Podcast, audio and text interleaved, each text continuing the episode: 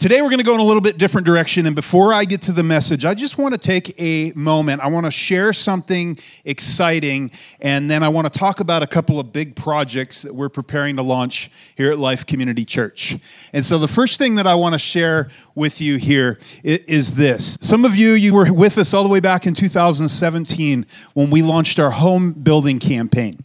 And so back then, it was a, a huge thing. We were looking at trying to purchase this property, uh, including this building, the building next door, and the parking lot. And God gave us a great opportunity. And so um, many of you were incredibly faithful and incredibly generous, both in tithing and giving and in giving specifically to that home building campaign. And so today I want to uh, let you know that here just recently, we were able to pay off our debt on these, this facility.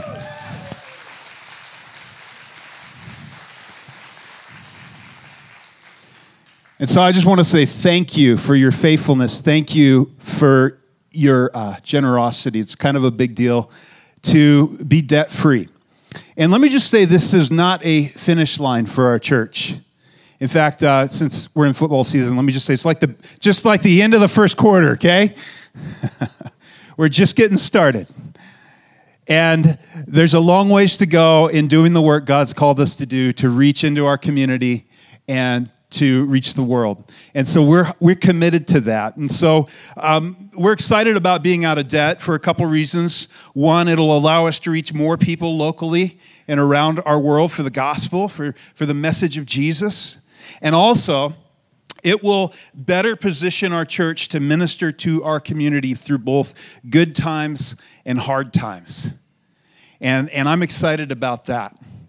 And as we look to the future, God continues to grow us, if you haven't noticed.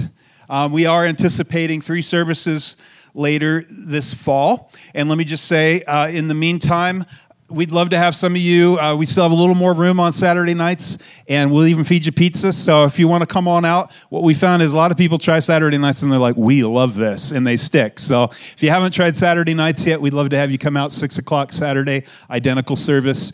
And uh, as we look towards what God has for us in the future, I'm just saying it's pretty amazing. As you come here on a Wednesday night, man, our youth group has grown and just packing out this whole lobby area out here, which is great.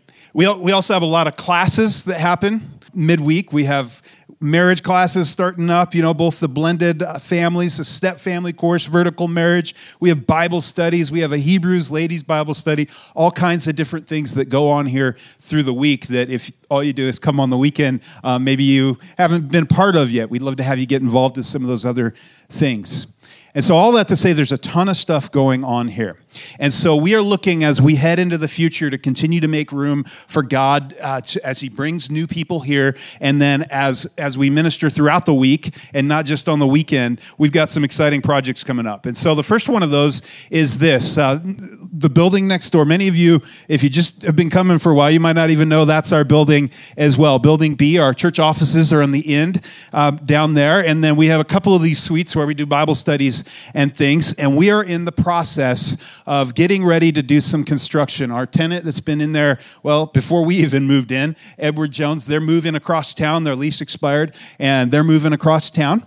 And uh, so we are going to be able to take over all of our units next door. And we are planning on combining them into a big multi purpose space that can then also divide into three separate class kind of meeting spaces.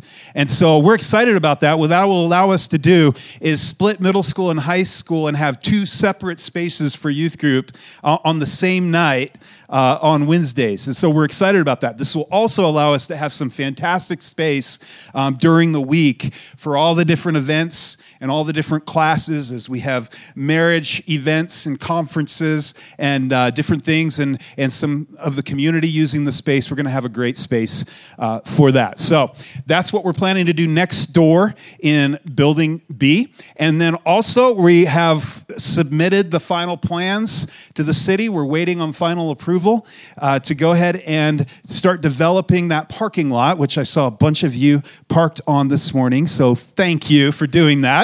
Um, and some of you may be wondering, well, there's so much parking lot over that way. Why are we why are we spending money on a parking lot?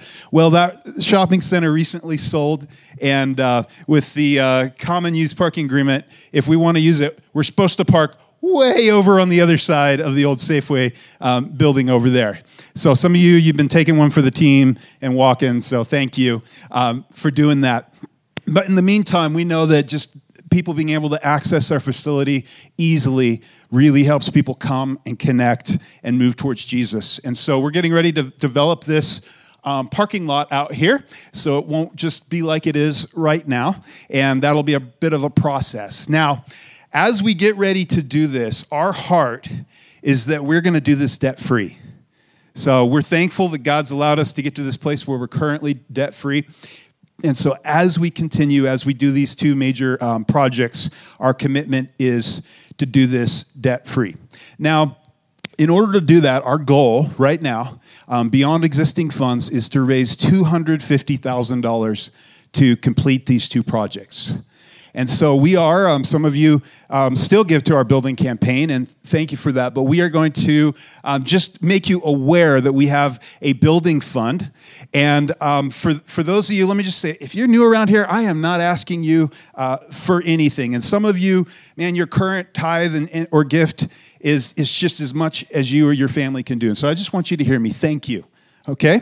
Um, for some of you, um, for some of you, maybe as you pray about it, God is, will lead you that you want to invest into this and into the future of the church, not just for you, but for future generations. And even some, I'm, this is what we shared in 2017, that somebody invested in the church that you grew up in. And, and now a bunch of people invested in this church building that now you sit in, perhaps before you were even here. And so maybe you have a heart to invest in a ministry that will continue on to reach people and, and make disciples in this community and around the world. And so if you have a heart to do that as you pray about that, you can give towards that. Just designate it the building fund. And uh, you can do that either online or uh, right in the black giving box in the back. So that's what's happening. Great news, exciting stuff. And I just want to say thank you so much for your faithfulness and your generosity over the years. Now, let's just pray together and then we'll move on. Lord, we just want to say thank you. Um, Lord, as, uh, as I look at what you've accomplished here, um, we know this is your work. And Lord, we are grateful that you've allowed us to partner with you in what you're doing. And so we ask for more, um, more people to come and meet you and to have their eternal destinies changed, uh, more families and youth to be discipled and sent out into the nations, Lord. Um, that this would be a continued place where people meet you and fall in love with you and grow deep in their relationship with you and then replicate their lives in many others, Lord, and make new disciples. We love you. We pray these things in Jesus' name. Amen. Hey, today we're going to talk about something that I think probably all of us at some point in our life can relate to. Um, I know I have been able to at different points in my life. Some of you may be there right now. Some of you, you're just past a season. Some of you, there's a season coming up that you're not even aware of yet. But I think we've all come to a place in our life, or many of us, where we just feel like we come short, where we've come to the end of ourselves. And maybe we know, maybe it's we know it's our fault. Maybe like we messed up, we did something that caused that. We know exactly why we're where we're at. Or maybe despite our best effort and our best planning, things just aren't working out the way that we had hoped or planned or needed them to. In fact, maybe you're in a place like that right now where you find yourself in a situation where if God doesn't come through, it's not going to end well. If God doesn't step in and move and do something, uh, something's gonna something's gonna break. I remember uh, as we were just launching this church, where we had to decide like if we're gonna commit and go for it full time, and um, launch into it. And we knew what God was calling us to do, but we'd launched in January. It was December of that year. Almost the whole year had gone by, and there was, uh, we, you know, we had to walk away from a, a, a perfectly good salary, steady salary, and there was like $16,000 year to date giving. At that point, we were going, how's this going to work? But we knew God was calling us to do it. And, and we had to make that decision, right? Um, I remember uh, when we were struggling, when we found out we might not have a place to meet anymore. And we're like, oh no, what do we do? We were running the coffee shop next door and we'd called everywhere and couldn't find anything.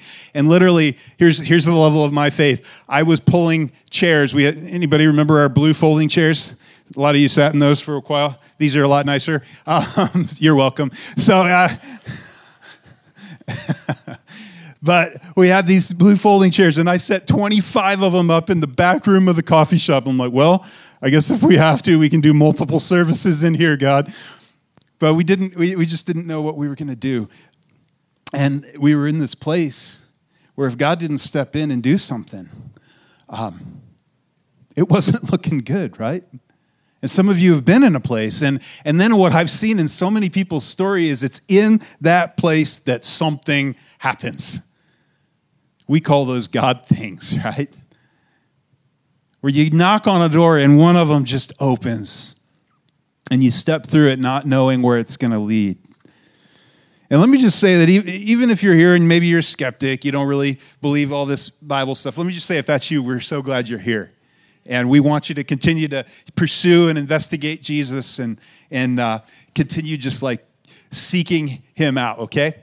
But maybe you're having a hard time with, you know, with all the kind of like God supernatural stuff. But I bet you've even had a lot of times in your life where you've looked at a situation, and you've gone, yeah, that's a little bit serendipitous, or that was lucky. And here's what I think. I mean, you can call it that if you like, but as I've talked to a lot of people, there's just way too many lucky things that have happened in a lot of people's lives, right? In fact, let me just ask you um, how many of you have had an experience in life that you know that you know that was God moving and you can't write it off to a coincidence? Yeah, raise your hand high. That's a whole lot of people in this room. And I, I get to tell my stories all the time because I have the microphone. Um, but if we were to go around and tell stories, there's some amazing stories in here where you were in one of these kinds of situations, and man, God stepped in and He did something that you couldn't orchestrate on your own. And you have no doubt in your heart and your mind, God stepped in in that moment. And today, what we're going to talk about is an account that happened um, about 850 years before Jesus walked the earth, almost 3,000 years ago, where God comes and moves in the life of one woman who was at the end of her rope. She was in a desperate situation. She was in a situation where if God didn't come through, it wasn't going to end well. And uh, to look at that, I want to look at a passage of scripture that uh, I don't believe I've ever taught before in, in, all the years I've been teaching. In fact, 10 years ago this week, um, we, my wife and I, we were praying in earnest about starting this church this very week. Um, we were going through GoDaddy. I remember searching on GoDaddy, like looking up web domains around like what's available around Life Community because we felt like that was the name that God had given us. And so we were praying about it, but we didn't know how any of this was going to look or if it would even work or what our timing was or anything. And I remember we were up at Youth with a Mission Cimarron. Um, right up the road, and I was sharing with uh, one of the directors up there, Galen Horn, and uh, sharing kind of the things that we felt like God was placing on our heart. And she had this, she, she, oh, a while later, she's like, I feel like I have this scripture for you that God implanted and printed on my heart for you. And it was this scripture that I want to share here today. And so if you have your Bibles, why don't you start turning over to Second Kings. And we're going to be in just a minute in chapter 4. And let me just give you the context of this scripture passage. So, the, the nation of Israel, um, hundreds and hundreds of years before this, God had spoken to Moses. And he says, When you get into the land, the people are going to want a king. When they get a king, instruct the king do not take on the customs of the other nations and marry a whole bunch of other foreign wives that worship all these other gods and idols. Because if you do, it will draw their heart away And as the king's heart's drawn away, it will draw the nation away from God, and they will descend into wickedness and idolatry. And Solomon, like the smartest guy, the wisest guy who ever lived up until Jesus, did something not very smart. So pay attention, smart people, because being smart doesn't insulate you from doing really unwise things. He ended up marrying, what was it, like 300 wives and 700 concubines. That's just crazy, okay? I mean, can we all agree? And he has this giant harem, and before you know it, he's building temples so his wives can be happy and worship their gods the way they did back in their home country. And then before you know it, he's tagging along with his wives, and everything, before you know it, they draw his heart away from being true to the one true God. And the nation falls. The nation splits in two the nation um, then d- divides into 10 tribes in the north that takes on the nation of Israel, the name of Israel, and two tribes in the south that take on the name of Judah or Judea.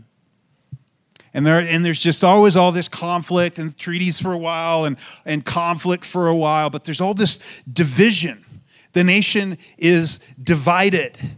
There's all this tension. Um, the nation has lost its superpower status. It was this superpower in the region, and now um, it's just this divided nation. And in fact, at this time, I mean, so many have gone after, after the false god Baals. They've been doing things that, like generations before, never could have imagined, like sacrificing their children on the fire to Molech, a demon idol god. Awful, awful things. And during this time, there's, there's, God starts sending prophets to speak to his nation and say, Return to me, return to allegiance um, to me, otherwise, you're going into exile. It will not end well. And so, one of these prophets, you know, uh, there's two really popular prophets, kind of like superstar prophets. You know, one of them's Elijah. And Elijah, at one point, like challenges four hundred prophets of Baal to a like pray off thing. It's amazing scene, right? Uh, this like battle, and and God answers, and fire comes down from heaven and lights the altar, and they kill all the prophets of Baal. Anyway, this crazy scene, right? And then right after that. As so often happens in people's life when they experience great success, he, depend, he descends into a great depression. And he's on this mountain where God comes and speaks to him, and he's like, Why are you so depressed? And Elijah's like, I'm the only one left. And God's like, No, I have reserved 7,000 who are a faithful remnant, basically. I have reserved 7,000 who have not bowed the knee to Baal. 7,000 who remained faithful to me. There's a remnant. And out of that, there's this group called the Company of Prophets. And as Elijah reaches the point, and check this out he was close enough to God that God didn't uh, he allow him to die. He took him up in a blazing chariot of fire to heaven. That's cool. I mean, I don't care who you are. That would be a cool way to go, wouldn't it? in fact, anybody remember the old movie? No? Just me. Okay. Actually, true story. Very first movie I ever saw in a theater. Um, so that makes me old and nerdy, apparently. Um,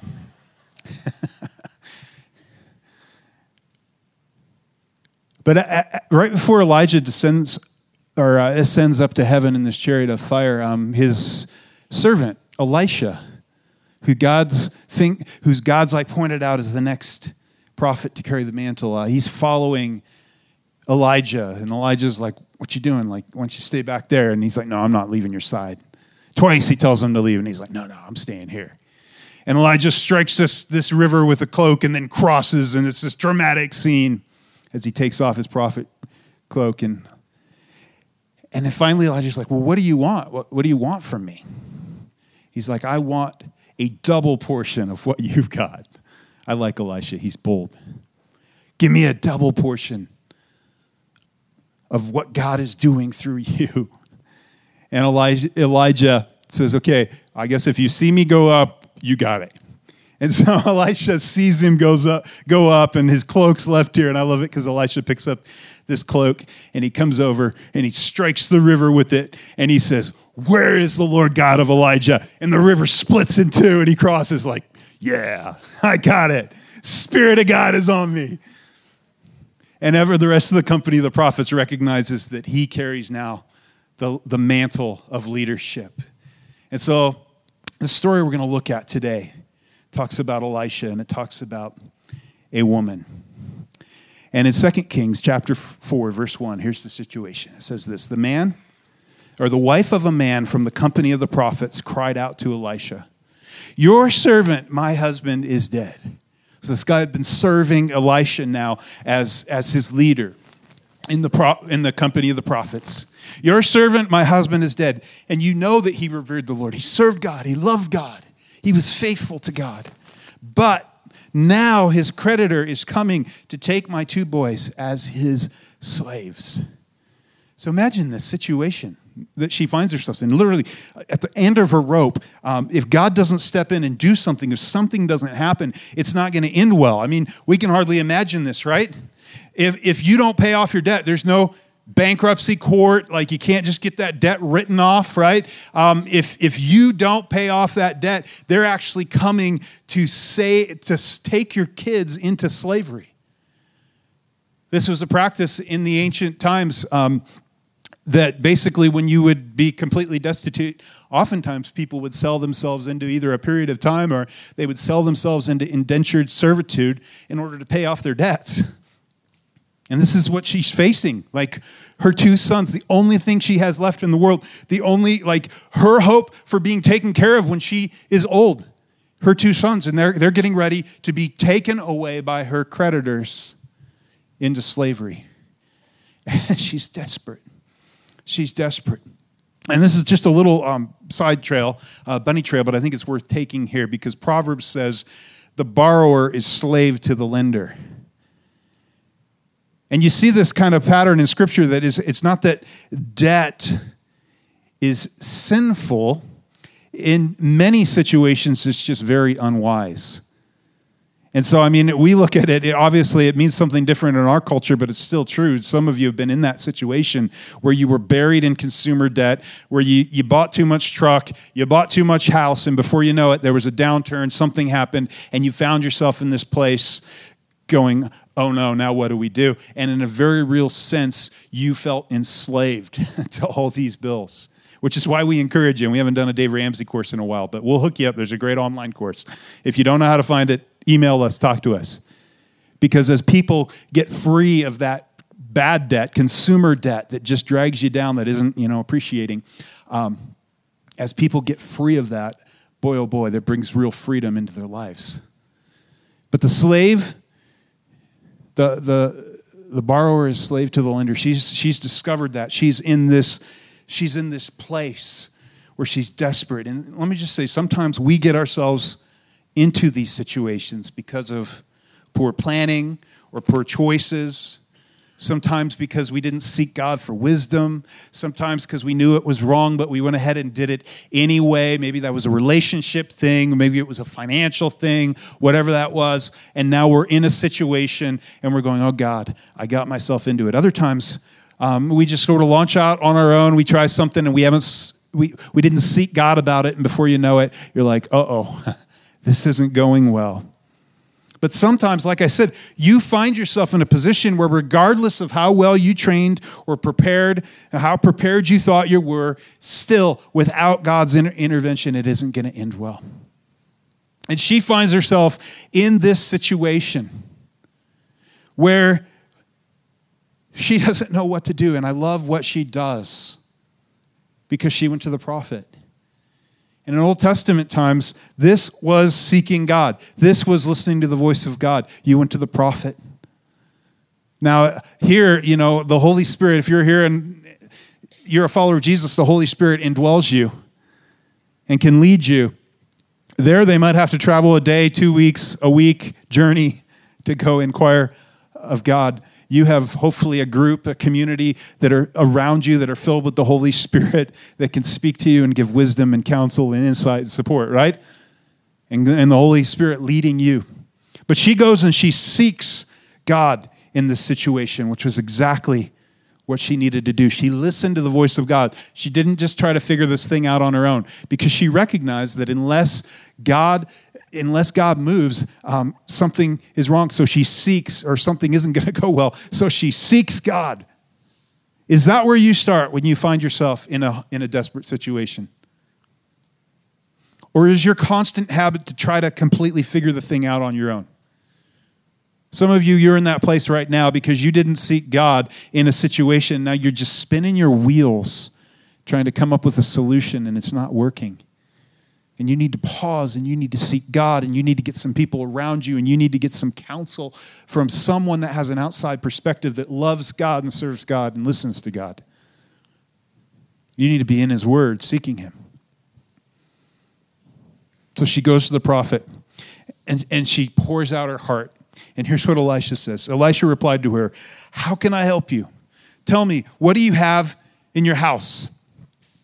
And I love this because Elisha responds to her with compassion that mirrors God's compassion and God's heart for her. God cared about her individually and those two boys in the situation that she finds herself in. And you know what? God cares about your situation.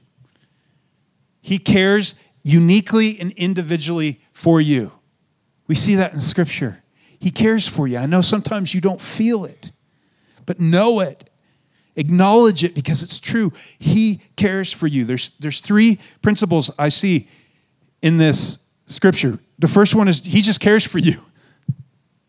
I mean, all over you see God's heart and compassion for the orphan and the widow. He, he just cares for her and her kids, right? But Jesus says the heaven, your heavenly Father cares for you.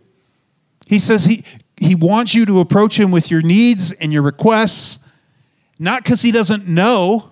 It says he knows your requests before you even bring them to him. But he cares enough about you that he wants relationship with you and he wants to move in your situation. He knows the number of hairs on your head. He cares for you enough that he was willing to give the life of his only son and then offer you forgiveness freely by trusting in that. He really cares for you. The second one is he cares about the way your life can and will be used for his kingdom. See, this lady's husband had been serving faithfully the one true God. He reverenced God, right? And I'm just saying, I think there's a really good chance these boys are on a path to grow up and, and serve God. They're going to be part of that faithful remnant that loves God, that serves God. In fact, there's a good chance they're going to be part of the company of prophets, right? Maybe the next leaders. And God cares not just individually for them, God cares about his purposes in their life. Jesus said something.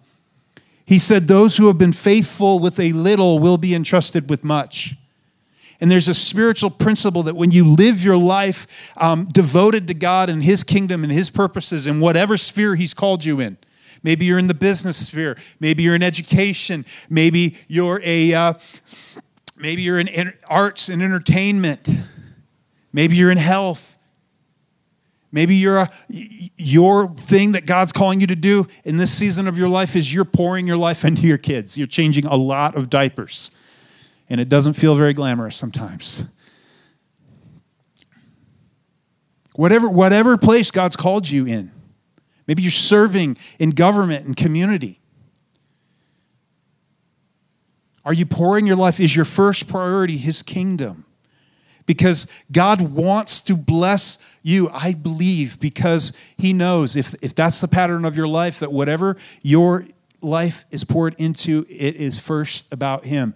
You're prioritizing His kingdom, His purposes. Like Jesus said, seek first the kingdom of God, and it'll all be added to you. If you're living that out, I believe that God has an interest in moving in your situation and blessing you because He knows you've been faithful with a little, and you're going to continue to live your life for Him as He blesses you with much. The third thing is that God's plan is often bigger and more creative than you think. She has a need right now. And I think it would be really easy for Elisha just to pull a, you know, pull a 20 or a 50 out of his wallet and sort of get this situation behind him. Like, okay, I did my part, and like here's here's a little charity. You can go pay your your your debtor off for a couple months. But God wants to solve this problem permanently for her. He has a bigger thing than even I believe that she was thinking in the situation. I think she's just thinking, man, I just need a little bit. And God wants to do more than a little bit. God wants to show her how he can move in this situation powerfully. And so Elisha, um, I think, hears this from God and he asks an interesting question Well, what do you have in your house? What do you have? In verse 2, the second part, she says, Your servant has nothing there at all, she said, except a small jar of olive oil. Nothing there. Well, I mean, it's not really anything, but except this little jar of olive oil that's left over. They would use that in cooking and mixing with flour and making bread. Some of you are bakers. And that's all she's got left. I mean, this woman is in a desperate situation. And if you understand this time in, in the history of the nation, in a desperate time in the nation, things aren't going well. And she's personally in a desperate situation. And this, and this is all she have, and it seems like nothing. But Elisha sees something, and God sees something, and it seems like nothing, but it's not nothing, is it? It's something. Remember that? John? We talked about that a while ago if you've been here with us for a little while. John 5. little boy had lunch. There was this big crowd. Jesus says, Feed the crowd to his disciples. What do you got? Nothing. Well, this little boy's lunch. And Jesus is like, Well, that's, that's not nothing, that's something. And I want to take that little something that you think is nothing, and I want to do something amazing with it. I want to blow your mind with that. But I'm going to ask you to give what you have. I'm going to ask you to use what you have. I'm going to ask you to invest what's been poured into you in the thing that I want to do. Are you willing to do that? See, this is faith. And, and the spiritual principle behind this is this that, that God often asks us to deploy the little we have, and then He does something amazing with it. I've seen this over and over again when it comes to ministry. It's that little first step it's that stepping out and saying, okay, I'm going to go from zero to one. You know, the hardest step is usually from zero to one. That I'm not doing anything right now and I'm going to take a step. Whew. Well, I guess we're still here. God's, God was faithful. and from there, you just take the next step. We talk about this all the time because I think it's such a powerful spiritual principle. God rarely shows you what's going to come five, ten years down the road, but He almost always shows you what the very next step you take is. Take that step, invest that thing, start that business, make that phone call, have that conversation about Jesus with someone, invite your neighbor over for dinner. What's the step? And then he takes that and he does something with it. And so it goes on. It says, Elisha told her, Okay, you got something there. He says, So here's what I want you to do go around and ask all your neighbors for empty jars. Don't ask for just a few. Isn't that awesome? Go around, ask your neighbors for empty jars. Don't ask for just a few. Then go inside and shut the door behind you and your sons. And here's the faith step pour oil into all the jars, and as each is filled, put it to one side. Now, she's thinking, little jar of oil, lots of jars.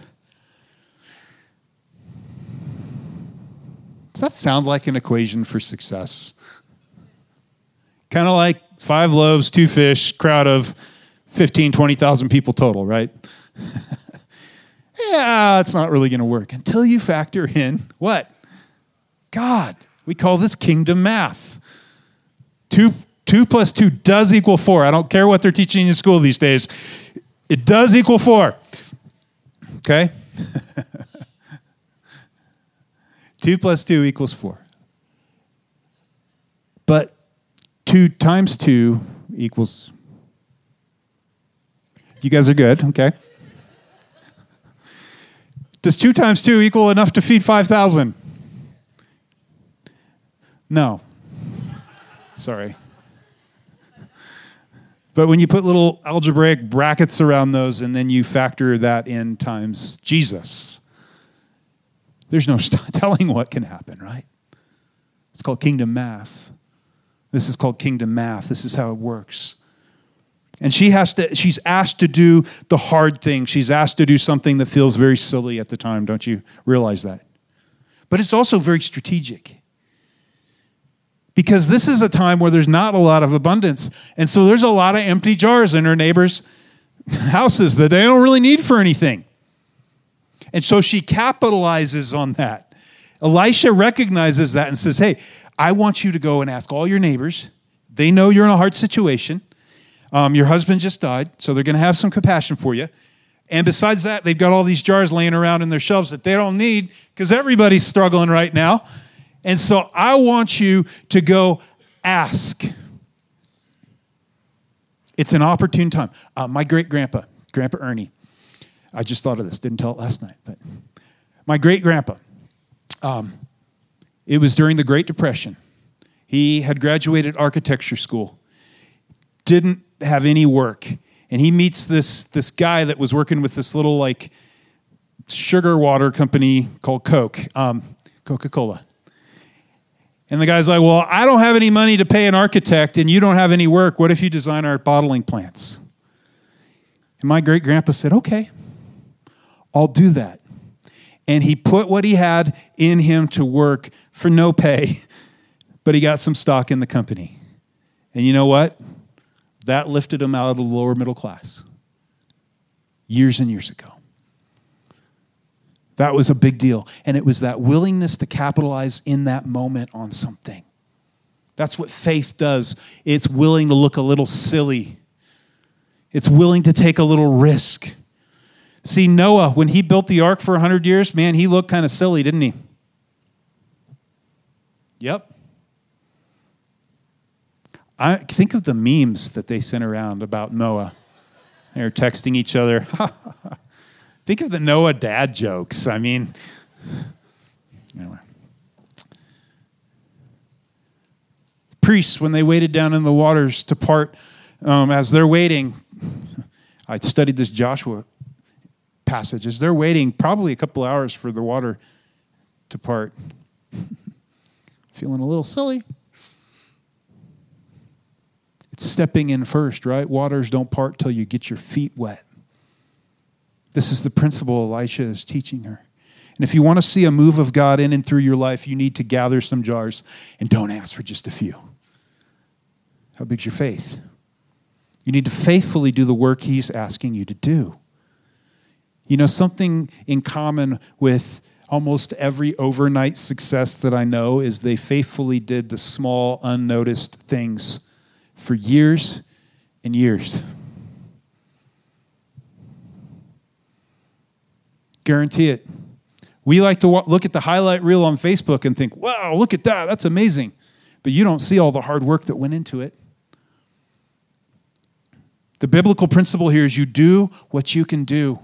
You do what God leads you to do, and you faithfully do it, and you don't do it half heartedly. You do it to the full extent you can, and then you let God come through and do what only God can do, because only God can multiply oil, right? You can't do that. But He asked you to do your part first. And so she left him, and so she sends her sons out, right? Verse 5, um, before we get there. She sends her sons out, I'm sure.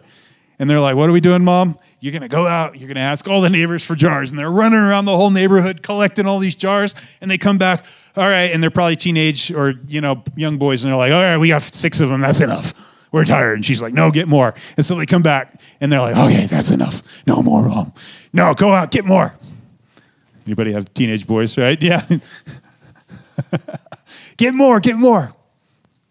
And before you know it, they have all these jars in the back room. And they shut the door. Can you imagine her heart beating? Going, is this really going to work? Or is this just really silly? She left them. She shut the door behind her and her sons.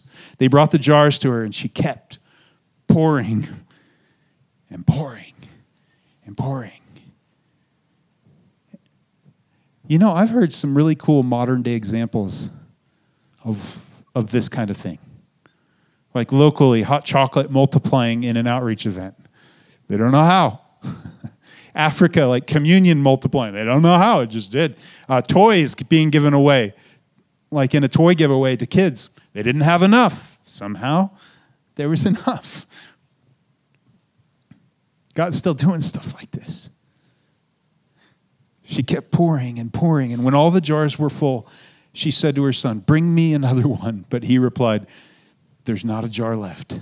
And then the oil stopped flowing. Do you notice that the provision expanded to the level of her faith? I find that an interesting principle. See, we teach regularly here um, as a reaction to some false teaching um, in, in some areas that some people have heard that basically says you can manipulate God, like, hey, it's a guarantee. You give God one, he'll give you 10 back. Or faith is a, like a force. If you can just work up enough faith, God will do anything you ask, whether or not it's what he wants to accomplish in the world. That if you follow Jesus, you're guaranteed to be healthy, wealthy. Only problem with that is like all of the Bible and church history. God never promised it's going to be easy. But I think sometimes in a reaction to that, um, maybe something that I do and, and I don't ever want to, is I allow you to think somehow that that faith can be discounted and it can't be.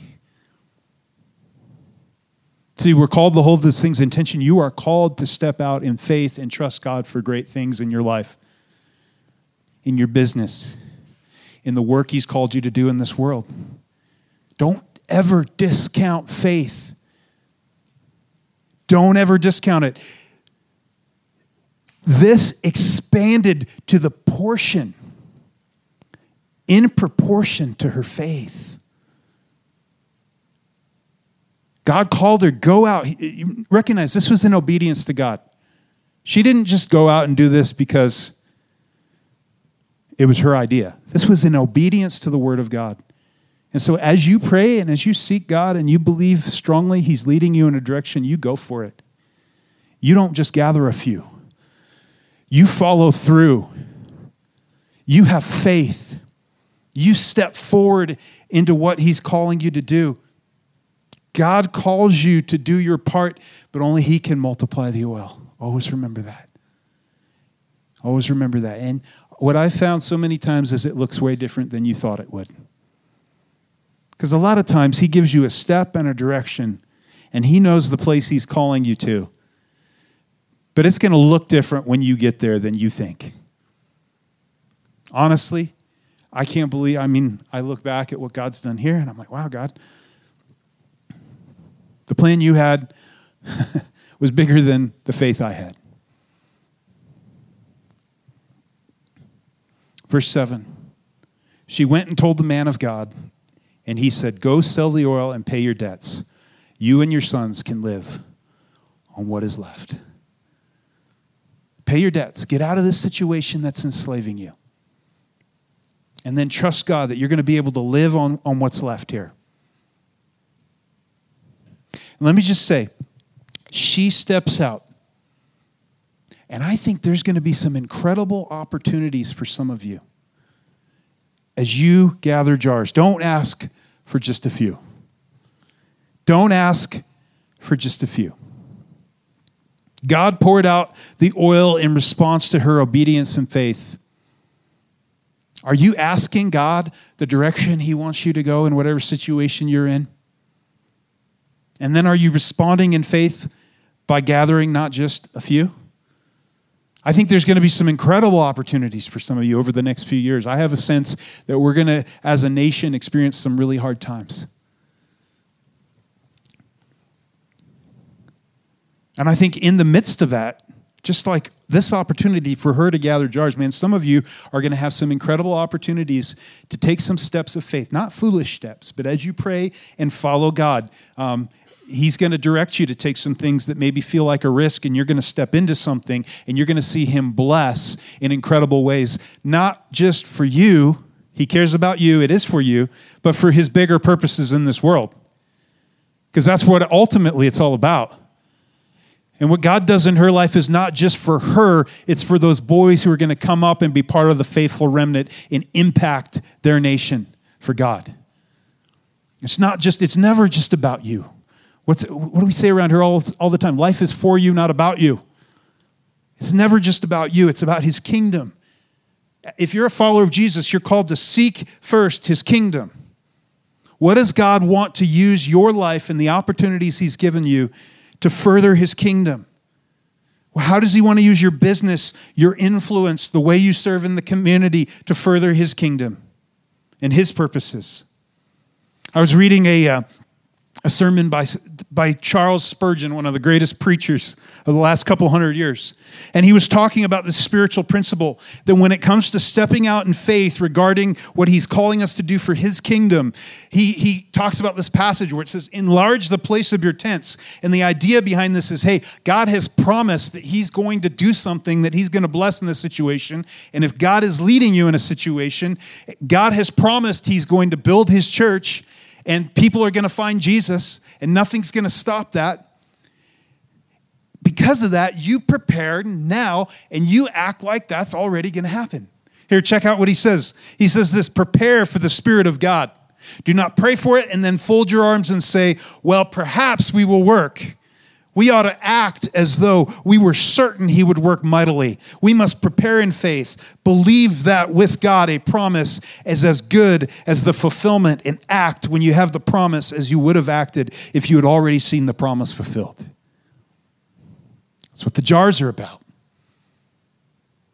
Are you doing your part? He's called you in a direction. He has purposes for His kingdom to reach others for Him. Are you doing your part? Are you gathering and not just a few?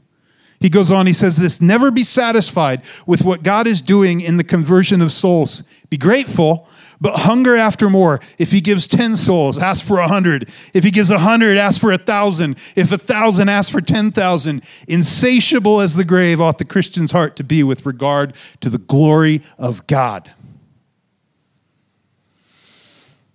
Don't ask for just a few. Don't ask for just a few. I'm going to invite Mercedes to come back up here and Gabriel, and we're going to close with singing a little bit of the song, one of the songs we sang earlier.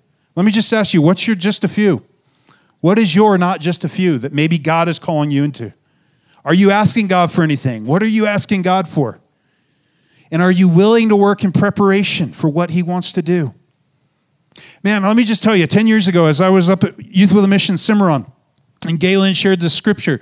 She says, Here, Here's the scripture. I feel like God gave me this for you. Um, it's this scripture from the, the woman, and go collect jars and not just a few. We're like, okay, well, what does that mean? And we've just kind of held on to that over the years. And you know, as we were looking at starting out, um, that came to our mind as we were 35 people on a Saturday night praying about this ridiculously large building next door, that came to my heart and mind. just not a few. Hmm, maybe, maybe there's something there, God. As we were trying to decide and pray about do we cancel Saturday night, put all of our eggs in one basket, and just go with Sunday, because that would make a lot more sense. That would be what all the church planning manuals say to do, but we don't feel that. We feel like God's calling us to, to keep both of these not just a few. That thing constantly came back to my heart and my mind. What, what, what's God got for you? What's your just a few? You know, as a church family, we are committed to continue to look for new ways to do the hard work of preparation God's calling us to do and to see God reach many hearts in our community. We're committed to continuing to make this a welcoming place, to continue to make room for people to continue to add kids, volunteers, and staff so that we can keep serving all your kids and all your friends' kids as you invite them. But what about you? What has God placed on your heart right now that maybe seems impossible in the situation you're in? Are you in a situation that maybe feels a little bit hopeless? What jar? What's the jar God's asking you to collect? What's the part He's asking you to play? What is your step of faith? If you don't know, it's time to seek God. It's time to get in some community, maybe your, your small group, or get some people around you. Talk to us and we'll help you. Be proactive. Seek what God has for you. Ask yourself Have I gathered all I possibly can in this situation, or am I holding back because of a lack of faith? He who is entrusted with a little will be entrusted with much. And sometimes, for some of you, man, when you've done all you can do in a situation, you have to remember only God can multiply the oil. And for some, that's the place you're in, just saying, okay, God, I'm waiting for it. Would you stand? Father, I just pray right now that you would, as, as we sing this song, uh, for some here that need you to multiply the oil in their situation, would they call out to you and experience a little bit of breakthrough in this moment?